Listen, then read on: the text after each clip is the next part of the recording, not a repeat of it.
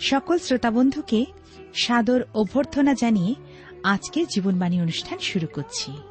প্রিয় ভাই ও বোন, জাগতিকভাবে একটা শিশু নির্ভর করে তার পিতামাতার উপর। পিতামাতা তাকে বড় হতে সাহায্য করেন। ঠিক তেমনিভাবে পিতা ঈশ্বর আমাদের দিকে দুহাত বাড়িয়ে রয়েছেন, যেন আমরা কেবলমাত্র তারই উপর নির্ভর করে আত্মিক জীবনে সত্যের নতুনতায় বৃদ্ধি লাভ করতে পারি। প্রিয় বন্ধু, এই জগতে চলতে গেলে আপনি কার উপর নির্ভর করবেন, জগতের না ঈশ্বরের? সিদ্ধান্ত আপনার। তাহলে শুনুন আজকের জীবনবাণীর আলোচনা।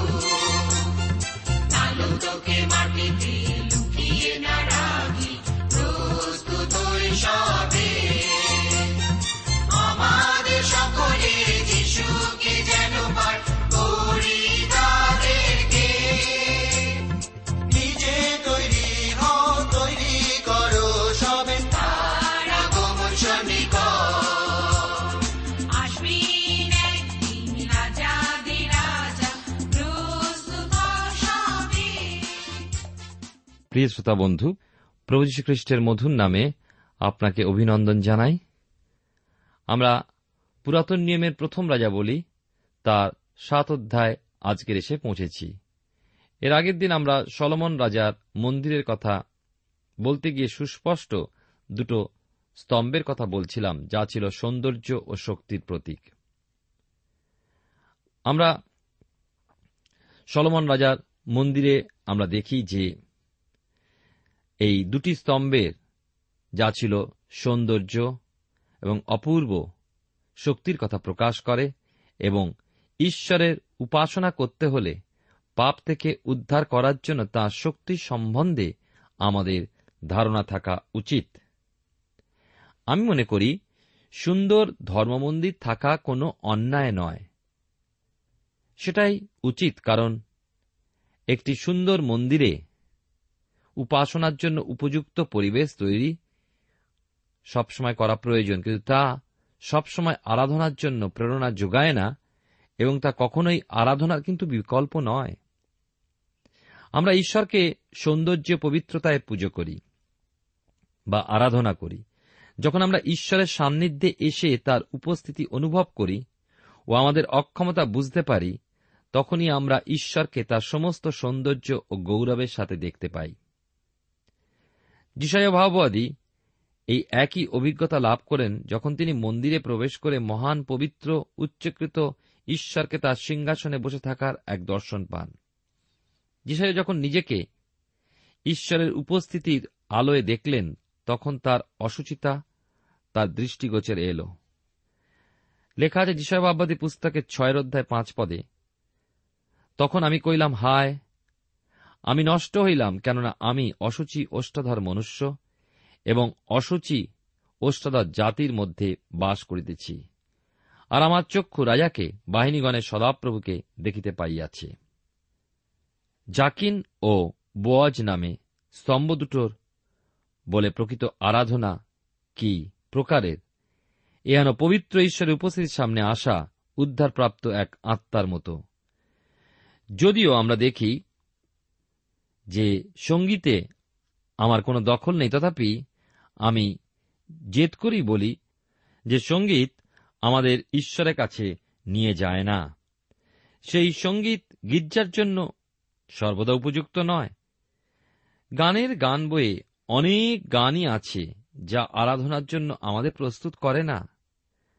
পরিচর্যার কাজ করতে করতে আমি দেখেছি অনেক সময় গায়ক দল বার্তা পরিবেশন করার পূর্বে বা প্রচার করার পূর্বে যে সংগীত পরিবেশন করেন তা ঈশ্বরের বাক্য পরিবেশনের পরিবেশকে সম্পূর্ণরূপে নষ্ট ধ্বংস করে ফেলেন। আমাদের বোঝা দরকার যে ঈশ্বরের আরাধনার করতে হলে তার পবিত্রতা, মাহাত্ম ও তার গৌরব সম্বন্ধে আমাদের জানতে হবে। আমরা দেখি সাতের অধ্যায় এক পদে প্রথম রাজা বলি তার সাতের অধ্যায়, এক পদে লেখা আছে, সলমনের অট্টালিকা নির্মাণ আর সলমন তেরো বৎসর আপন বাটি নির্মাণে ব্যাপৃত থাকলেন, পরে আপনার সমুদায় বাটির নির্মাণ সমাপন করিলেন। আমরা দেখি, মন্দির তৈরি করতে সময় লেগেছিল প্রায় সাত বৎসর, কিন্তু সলমনের নিজের ঘর তৈরি করতে তার দ্বিগুণ সময় লেগেছিল। তার প্রাসাদটি নিশ্চয়ই খুব বড় ছিল। আমরা দেখি, দুইয়ের পদে লেখা আছে, আর তিনি লিবানন অরণ্যের বাটি নির্মাণ করিলেন তাহার দীর্ঘতা একশত, হস্ত, প্রস্থ পঞ্চাশ হস্ত, উচ্চতা তিরিশ হস্ত ছিল। তাহা চারি শ্রেণি এরসকাষ্ঠের স্তম্ভের উপরে স্থাপিত এবং স্তম্ভগুলোর উপরে এরসকাষ্ঠের কড়ি বসানো ছিল। সলমন লিবানন অরণ্যের বাড়িও তৈরি করলেন। এটা ছিল তার কুঠি, তার দ্বিতীয় বাড়ি। মনে হয় তিনি তার অবসর সময় এখানেই কাটাতেন। লেখা আছে, এই কুঠিটি দৈর্ঘ্যে ছিল প্রায় একশো হাত লম্বা, অর্থাৎ প্রায় আকারে একটা অর্ধেক সাইজের ফুটবল মাঠের মতো এবং পঞ্চাশ হাত, অর্থাৎ প্রায় পঁচাত্তর ফুট। উচ্চতায় ছিল তার তিরিশ হাত, অর্থাৎ পঁয়তাল্লিশ ফুট। আর চার শ্রেণি সেই কাঠের স্তম্ভের উপরে কাঠের বর্গা দিয়ে তৈরি ছিল। সাতের অধ্যায় যখন তেইশ পদে আসি, আমরা এইখানে দেখি সলমন রাজা মন্দিরে স্নানার্থে ব্যবহারের জন্য তিনি জলপাত্র আরও বড় করেন। আমরা দেখি যে তার গৃহ নির্মাণও হচ্ছে, অন্যদিকে মন্দিরও, এবং তেরো পদ থেকে আমরা দেখি বিশেষ করে মন্দিরের পাত্রাদির এক বর্ণনা দেওয়া হয়েছে। এই জলপাত্রটা কাঁসার তৈরি, বারোটা, বিশেষ করে লেখা আছে এখানে, তেইশ পদে, পরে সে ছাঁচে ডালা এক গোলাকার সমুদ্রপাত্র নির্মাণ করিল, তাহা একশত কানা অবধি, অন্য কানা পর্যন্ত দশ হস্ত, তাহার উচ্চতা পাঁচ হস্ত এবং তাহার পরিধি তিরিশ হস্ত ছিল। তাহলে আমরা দেখতে পাচ্ছি তিনটে একসঙ্গে একদিকে মুখ করে থাকত। এই পাত্রটার খাঁজ লিলি ফুলের দ্বারা অলঙ্কৃত ছিল। এই জলপাত্রে যাজকেরা নিজেদের ধৌত করতেন। তুলনামূলকভাবে সমাগম তাম্বুর মধ্যে কেবল সাধারণ একটা জলের পাত্র ছিল। সলমনের মন্দিরে এইভাবেই প্রতিটি জিনিসই সৌন্দর্য সংখ্যার দিক দিয়ে অনেক বেড়ে গিয়েছিল। এবারে আপনাদের দৃষ্টি আকর্ষণ করব এই প্রথম রাজা বলি সাতের অধ্যায় চৌত্রিশ পদে। আমি সমস্ত পদের, বিশেষ করে বর্ণনা না দিয়ে যেগুলো গুরুত্বপূর্ণ সেগুলোর কাছে আমি আসছি। চৌত্রিশ পদে লক্ষ্য করুন, ওই পিঠের উপরিস্থ অর্ধহস্ত উচ্চ বর্তুলাকার হাতল এবং পিঠের উপরিস্থ অবলম্বন ও পাটা তাহার সহিত নির্মিত ছিল। এই দশটি জলপাত্র হোমের বলি সূচি করার জন্য ব্যবহার করা হতো। হৃদয়ের কলুষতা পরিষ্কার করার জন্য আয়তন, সৌন্দর্য ইত্যাদির চেয়েও আরও বেশি কিছু প্রয়োজন। আজকে অনেকেই গির্জায় দেখা যায় যে সুন্দরভাবে উপাসনা পরিচালনা করা হলেও এই সমস্ত সবাই যারা আসেন তাদের সূচি করার জন্য এবং ঈশ্বরের সম্মান আনার জন্য কোনো চেষ্টাই পরিচালক করেন না। তারা আত্মাকে পুনরায় সতেজ করেন। সতেজ করে অনেক সময় তোলেনও না এবং হৃদয়ে শান্তি ও আনন্দ তারা যোগাবার কোনো চেষ্টা করেন না। পৃথিবীর সমস্ত জলাধারাও একজন তার পাপ থেকে সূচি হতে পারে না, তার দ্বারা ধৌত হয়ে। জলাশয় ছিল যা সূচি করে তা আসলে ঈশ্বরের বাক্যস্বরূপ। আর ঈশ্বরের বাক্য আমাদেরকে ধৌতকরণ করে থাকে। তার অর্থ হল সেই বাক্য আমাদের জীবনে প্রয়োগ করা বিশেষ করে প্রয়োজন। ঈশ্বরের বাক্য জলের সঙ্গে তুলনা করা হয়েছে। প্রথম রাজা বলি, তার সাতের অধ্যায় আটচল্লিশ এবং উনপঞ্চাশ পদ পাঠ করুন। দেখুন, এখানে লেখা আছে, সলমন সদাপ্রভুর গৃহস্থিত সমস্ত পাত্র নির্মাণ করাইলেন স্বর্ণবেদী ও দর্শন রুটি রাখিবার স্বর্ণমেজ এবং অন্তগৃহের সম্মুখে দক্ষিণে পাঁচটি ও বামে পাঁচটি নির্মল স্বর্ণময় দ্বীবৃক্ষ এবং স্বর্ণময় পুষ্প, প্রদীপ ও চিমটা আর নির্মল স্বর্ণময় ডাবর, কর্তরি, বাটি, চমস ও অঙ্গার পাত্র এবং ভিতরে গৃহে অর্থাৎ মহাপবিত্র স্থানে কবাটের জন্য এবং গৃহের অর্থাৎ মন্দিরে কবাটের জন্য স্বর্ণময় কবজা করাইলেন। এইরূপে সদাপ্রভু গৃহের জন্য সলমন রাজার কৃত সমস্ত কার্য সম্পন্ন হইল। আর সলমন আপন পিতা দাউদের পবিত্রকৃত দ্রব্য সকল, অর্থাৎ রৌপ্য, স্বর্ণ, পাত্র সকল, আনাইয়া সদাপ্রভু গৃহস্থিত ধনাগার সমিয়ে রাখিলেন। তাহলে আমরা দেখি যে সমাগম তাম্বুর একটা বাতিদান আমাদের কাছে কি প্রকাশ করে? খ্রিস্টকে প্রকাশ করে। মন্দিরে কিন্তু দশটা বাতিদান ছিল। এখানেও গুণিতক সংখ্যায় বাতিদান দেখা যায়, যার প্রয়োগ আমাদের জীবনে আছে। আমাদের সমসাময়িক যুগের সমাজে খ্রিস্টের সাথে অতি পরিচিত হওয়ায় বিপদ আছে। উদাহরণস্বরূপ বলছি, এক প্রচারকের বেতার বার্তা শোনার সময় আমি লক্ষ্য করলাম তার প্রচারের বিষয়ের মধ্যে তিনি প্রায় পঞ্চাশ বারের বেশি যিশুর নাম করলেন। যিশুর নাম বারবার উল্লেখ করা সেই বাতিদানের সংখ্যার হারেই বৃদ্ধির মতো। অপরদিন আমি আরেক ব্যক্তিকে বলতে শুনলাম যে তিনি যিশুর সান্নিধ্যে বসে তার সঙ্গে কথা বলবেন। হয়তো তিনি তাই করবেন। সে বিষয়ে আমি জানি না, কিন্তু বাইবেল শাস্ত্র আমাদের গৌরবমণ্ডিত খ্রিস্টের সাথে এই রকম ঘনিষ্ঠতার কথা বলে না। প্রভু যীশু খ্রিস্ট যখন এই পৃথিবীতে ছিলেন, তখন কেবল একজনের সাথেই তার ঐরূপ ঘনিষ্ঠতার উল্লেখ পাওয়া যায়। যিনি তাকে তিরস্কার করতেন, তাকে পরামর্শ দিতেন এবং উপরের কুঠুরিতে যিনি তার কোলে হেলান দিতেন তিনি হলেন যোহন খ্রিস্টের দেহ মাংসের শরীরে থাকা দিনগুলিতে তিনি তার সাথে খুব ঘনিষ্ঠ ছিলেন। কিন্তু সেই যোহনী যখন গৌরবমণ্ডিত খ্রিস্টকে দেখলেন, তখন তার প্রতিক্রিয়া তিনি এইভাবে ব্যক্ত করলেন, প্রকাশিত বাক্য তার একের অধ্যায় সতেরো পদে। কি বললেন? আর তাহাকে দেখিও মাত্র, আমি মৃতবধ হইয়া তাহার চরণে পড়িলাম। আমি মনে করি খ্রিস্টের সামনে আমার আপনার অবস্থা এইরকমই হবে। প্রিয় শ্রোতাবন্ধু, প্রিয় ভাই বোন আসুন, আমরা যেন এই রকম বাতিদানের সংখ্যা বৃদ্ধি না করি, তার সাথে অতি ঘনিষ্ঠতার পরিচয় না দিই। তিনি হলেন সেই যাকে আমরা ভক্তি সহকারে আরাধনা করি, উপাসনা করি। তিনি হলেন সেই যার সম্মুখে আমরা অধমুখে ভূমিতে পতিত হব। প্রথম রাজাগুলি তা সাতের অধ্যায় একান্ন পদে দেখি যে নির্মাণ কাজ সমাপ্ত হলে পরে মন্দিরের উৎসর্গীকরণ। এ প্রথম রাজা বলি এবারে আমরা আসব আটের অধ্যায়। এই আটের অধ্যায় আছে, মন্দিরের কাজ সমাপ্ত হওয়ার পর নিয়ম সিন্ধুকটিকে মন্দিরে নিয়ে আসা হয়। ঈশ্বরের গৃহ পরিপূর্ণ হয় এবং সলমন তার বার্তা পরিবেশন করার পর উৎসর্গীকরণের প্রার্থনা করেন। দেখুন, আটের অধ্যায়, আমরা পাঠ করি এক পদ এবং নয় পদ। পরে সলমন দাউদনগর, অর্থাৎ সিয়ন হইতে সদাপ্রভু নিয়ম সিন্ধুক উঠাইয়া আনিবার জন্য ইসরায়েলের প্রাচীনগণকে সমস্ত বংশপতিকে, অর্থাৎ ইসরায়েল সন্তানগণের পিতৃ কুলাধ্যক্ষ দিওকে জিরুসালেমে সলমন রাজার নিকটে একত্র করিলেন। নয় পদে লেখা আছে সিন্ধুকের মধ্যে আর কিছু ছিল না, কেবল সেই দুইখানা প্রস্তর ফলক ছিল যাহা মসি হরেবে তাহার মধ্যে রাখিয়াছিলেন। সেই সময় মিশর হইতে ইসরায়েল সন্তানগণের বাইর হইয়া আসিবার পর সদাপ্রভু ইসরায়েল সন্তানগণের সহিত নিয়ম করিয়াছিলেন। তাহলে আমরা দেখতে পাচ্ছি এখানে যে নিয়ম সিন্ধুকটা সমাগম তাম্বুত থেকে বার করে সেই পবিত্র মন্দিরে স্থাপন করা হলে পরে ঈশ্বরের প্রভা সেই মন্দিরও পরিপূর্ণ হল যে আমরা পাই। এবং দশ এবং এগারো পদে পাই, আর পবিত্র স্থানের মধ্য হইতে যাজকদের বাইর হইবার সময় সদাপ্রভু গৃহ মেঘে এমন পরিপূর্ণ হইল যে মেঘ প্রযুক্ত যাজকেরা পরিচর্যা করিবার জন্য দাঁড়াইতে পারিল না, কেননা সদাপ্রভু গৃহ সদাপ্রভু প্রতাপে পরিপূর্ণ হইয়াছিল। রাজা সলমন তার উৎসর্গীকরণের বার্তায় রাজা দাউদের প্রতি বিশেষ শ্রদ্ধা নিবেদন করলেন। আমরা বিশেষ করে এই সময় পাঠ করব আটের অধ্যায়।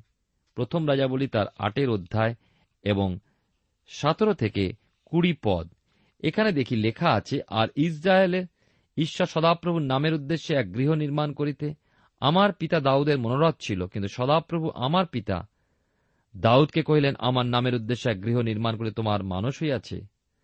তোমার এইরূপ মনস্থ করা ভালোই বটে।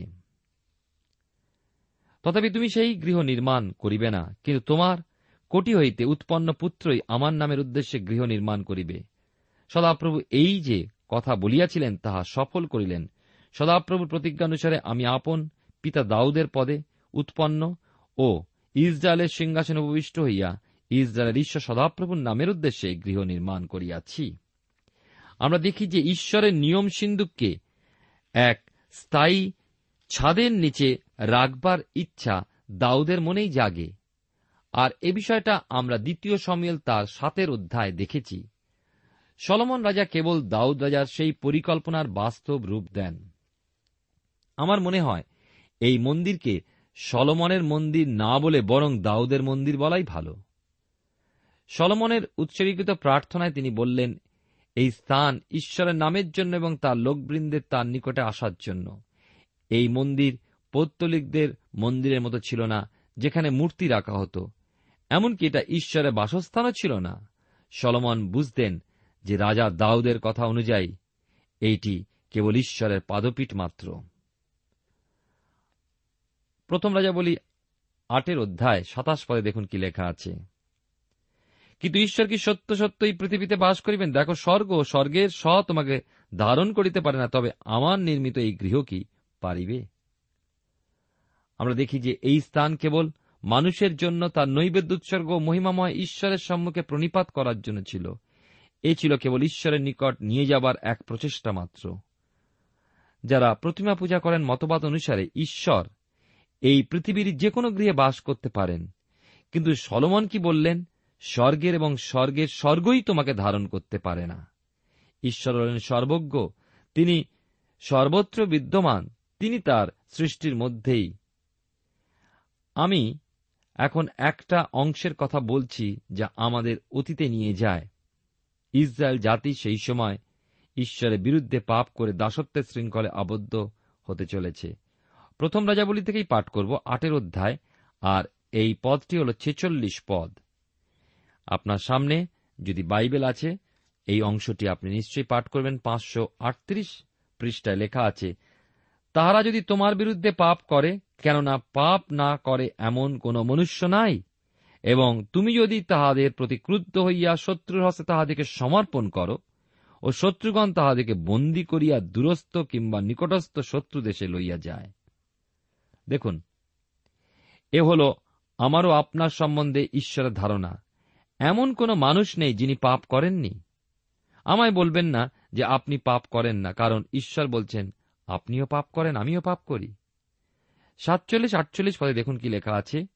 তথাপি যে দেশে তাহারা বন্দিরূপে নিত হইয়াছে, সেই দেশে যদি মনে মনে বিবেচনা করে ফেরে, এবং যাহারা তাহাদেরকে বন্দি করিয়া লইয়া গিয়াছে, তাহাদের দেশে যদি তোমার কাছে বিনতি করিয়া বলে, আমরা পাপ করিয়াছি, অপরাধী হইয়াছি, দুষ্টামি করিয়াছি, যে শত্রুগণ তাহাদেরকে লইয়া গিয়াছে, তাহাদের দেশে যদি সমস্ত অন্তঃকরণ ও সমস্ত প্রাণের সহিত তোমার কাছে ফিরিয়া আইসে, এবং তুমি তাহাদের পিতৃপুরুষ দিওয়াকে যে দেশ দিয়াছ, আপনাদের সেই দেশের অভিমুখে, তোমার মনোনীত নগরের অভিমুখে ও তোমার নামের জন্য আমার নির্মিত গৃহের অভিমুখে যদি তোমার কাছে প্রার্থনা করে, তবে তুমি তোমার নিবাসস্থান স্বর্গে তাহাদের প্রার্থনা বিনতি শুনিও এবং তাহাদের বিচার নিষ্পত্তি করিও।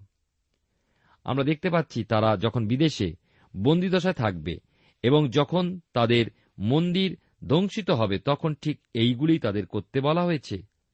আর আমরা দেখতে পাই ঠিক এটাই দানিয়েল বাবিলনে করবেন। তিনি জিরুসালামের দিকে জানলা খুলে আমরা দেখি মন্দিরের দিকে মুখ করে নিজের ও তার লোকবৃন্দের পাপ স্বীকার করে প্রার্থনা করতেন।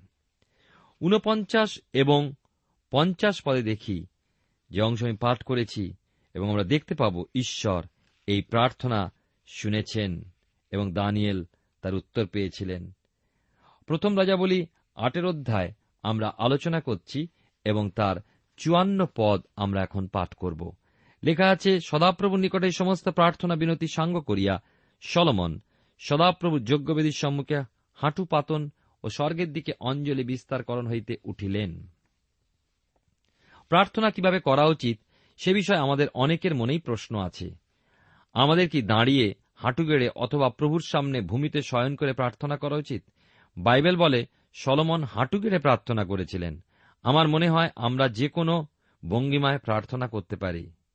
একজন বলেছেন, আমাদের শরীরের ভাব ভঙ্গিমা যাই হোক না কেন, প্রার্থনার সময় আমাদের আত্মাই অনেকবার প্রভুর সামনে জানুপাতে। সুতরাং আমাদের হৃদয় কিরূপ সেইটি বড় বিষয়। প্রথম রাজা বলি, তার আটের অধ্যায় তেষট্টি থেকে পঁয়ষট্টি পদ এখন আমি পাঠ করতে চাই। লেখা আছে এখানে, সলমন সদাপ্রর উদ্দেশ্যে বাইশ সহস্র গরু ও এক লক্ষ বিশ সহস্র মেষ মঙ্গলার্থক বলিরূপে উৎসর্গ করিলেন। এইরূপে রাজা ও সমস্ত ইসরায়েল সন্তান সদাপ্রভুর গৃহ প্রতিষ্ঠা করিলেন। সেদিন রাজা সদাপ্রভুর গৃহের সম্মুখস্থ প্রাঙ্গণের মধ্যদেশ পবিত্র করিলেন কেন তিনি সেই স্থানে হোমবলি ও ভক্ষ নৈবেদ্য এবং মঙ্গলার্থক বলির মেদ উৎসর্গ করিলেন, কারণ হোমবলি ও ভক্ষ নৈবেদ্য এবং মঙ্গলার্থক বলির মেদ গ্রহণ পক্ষে সদাপ্রভুর সম্মুখস্থ পিত্তলময় যজ্ঞবেদী ছোট ছিল। আমরা দেখতে পাই পঁয়ষট্টি পদে লেখা আছে এইরূপে সেই সময় সলমন ও তাঁর সঙ্গে সমস্ত ইসরায়েল হমাতের প্রবেশস্থান অবধি মিশরের স্রোত পর্যন্ত। মহাসমাজ সাত দিন আর সাত দিন, চোদ্দ দিন আমাদের ঈশ্বর সদাপ্রভুর সম্মুখে উৎসব করিলেন।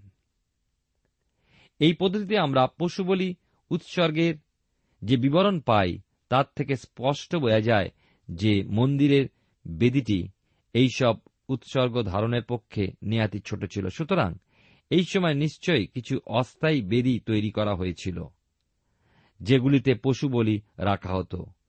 আমার ধারণা এইরূপে উত্তর হামাদ থেকে আরম্ভ করে দক্ষিণে মিশন নদী পর্যন্ত সমগ্র অঞ্চল বেদিতে পূর্ণ হয়েছিল। পশু বলি উৎসর্গীকৃত হলে সেগুলো লোকেদের মধ্যে ভাগ করে দেওয়া হতো। উপাসকেরা বুঝতেই পাচ্ছেন, এই সময়টি নিশ্চয়ই মহা উৎসবের ও মহা আনন্দের মতোই ছিল। ছেষট্টি পদে আমরা দেখতে পাই। এখানে লেখা আছে, অষ্টম দিনে তিনি লোকদিওয়াকে বিদায় করিলেন ও তাহারা রাজাকে ধন্যবাদ করিল এবং সদাপ্রভু আপন দাস দাউদের ও আপন প্রজা ইসরায়েলের যে সকল মঙ্গল করিয়াছিলেন, সেই সকলের জন্য আনন্দিত ও হৃষ্টচিত্ত হইয়া আপন আপন তাম্বুতে চলিয়া গেল। প্রিয় শ্রোতাবন্ধু প্রিয় ভাই বোন, কি অপূর্ব উপায় সলমন সেই মন্দিরের উৎসর্গ করেছিলেন এবং কি অপূর্ব প্রার্থনা করেছিলেন।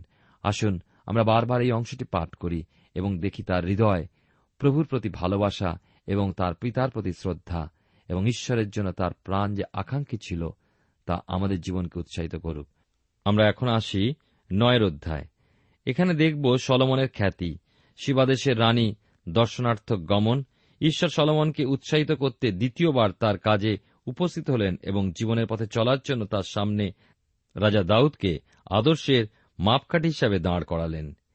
এই অধ্যায়টির বিভিন্ন অংশে সলমনের মহত্ব এবং তার রাজত্বকালে উন্নতির দিনগুলো প্রমাণ দেয়। প্রথম রাজাবলী তার নয়ের অধ্যায়, প্রথম তিনটি পদ পাঠ করি, দেখি সলমনের কাছে ঈশ্বরের প্রতিজ্ঞা ইত্যাদি। পাঁচশো উনচল্লিশ পৃষ্ঠায় লেখা আছে, সলমন সদাপ্রভু গৃহ ও রাজবাটি নির্মাণ এবং আপন বাসনামতো যে সকল কর্ম করিতে স্থির করিয়াছিলেন, তাহা সমাপ্ত করিলে সদাপ্রভু যেমন গিবিয়নে দর্শন দিয়েছেন তদ্রূপ সলমনকে দ্বিতীয়বার দর্শন দিলেন। সদাপ্রভু তাহাকে কহিলেন, তুমি আমার কাছে যে প্রার্থনা ও বিনতি করিয়াছ তাহা আমি শুনিয়াছি।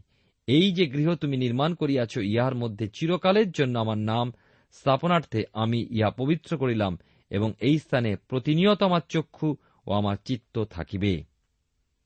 ঈশ্বর সলমনকে বলেছেন আমি এক মন্দিরে তোমার সাথে সাক্ষাৎ করব। তোমার জন্য লোকবৃন্দের জন্য এবং জগতে আমার কাছে আসার জন্য এই হল স্থান। এটাই হল আমাদের সাক্ষাতের স্থান। প্রিয় শ্রোতা বন্ধু প্রিয় ভাই বোন ঈশ্বর আমাদেরকে আশীর্বাদ করুন। আগামী অনুষ্ঠানে আমরা নয়ের অধ্যায় বাকি অংশ পাঠ করব এবং আলোচনা করব। আসুন প্রার্থনায় ঈশ্বরের হাতে অবনত হই। প্রভু তোমায় ধন্যবাদ দিই আজকের এই সুন্দর সময় সুযোগের জন্য। তোমার বাক্যের জন্য যে বাক্য দ্বারা তুমি আমাদেরকে আরেকটিবার অনুপ্রাণিত করলে, সাহায্য করো যেন প্রভু তোমার দিকে আমাদের দৃষ্টি থাকে, আমাদের কান যেন তোমার দিকে খোলা থাকে, এবং সলমনের সঙ্গে তুমি যেমন সাক্ষাৎ করেছিলে, প্রতিদিন তোমার বাক্যের মধ্যে দিয়ে আমাদের সঙ্গে সাক্ষাৎ করো, যেন তোমার রব আমরা শুনতে পাই। আমাদের সঙ্গে থাকো, যিশুর নামে প্রার্থনা চাই। আমেন।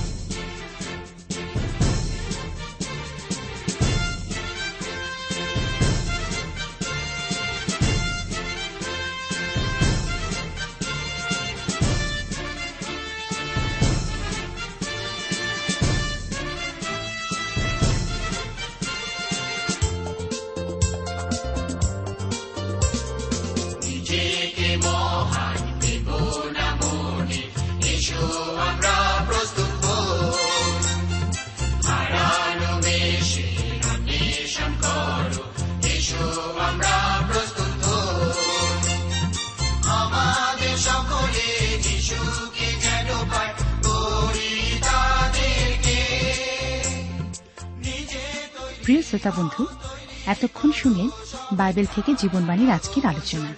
আমাদের অনুষ্ঠান কেমন লাগল? যদি এই বিষয়ে আপনি আরও কিছু জানতে চান এবং আপনার যদি বাইবেল না থাকে, তাহলে বাইবেল ছাড়া এই অনুষ্ঠান আপনি কেমনভাবে বুঝতে পারছেন, আমাদের ঠিকানায় শীঘ্রই লিখে জানান। আমরা খুব খুশি হব যদি আপনি চিঠির সাহায্যে বা ফোনে, এস এম এস এ অথবা ইমেলের সাহায্যে আমাদের সাথে যোগাযোগ করেন। আমাদের ঠিকানা হল Jibanbani T WR India post box নম্বর এক ছয় নয় দুই পাঁচ, কলকাতা সাত লক্ষ চৌত্রিশ। আবার বলছি, Jibanbani T WR India post box নম্বর এক ছয় নয় দুই পাঁচ, কলকাতা সাত শূন্য শূন্য শূন্য তিন চার। আমাদের ইমেলের ঠিকানা হল Bengali TTV at radio eight eight two dot com আবার বলছি Bengali TTV at radio eight eight two dot com আমাদের ফোন নম্বর two four three eight double zero four five two four three eight double zero four five এবং আমাদের mobile নাম্বারটা লিখে নিন nine four double three four nine seven two three five আবার বলছি nine four double three four nine seven two three five আজকের সময় এখানেই শেষ। বিদায় নিচ্ছি। নমস্কার।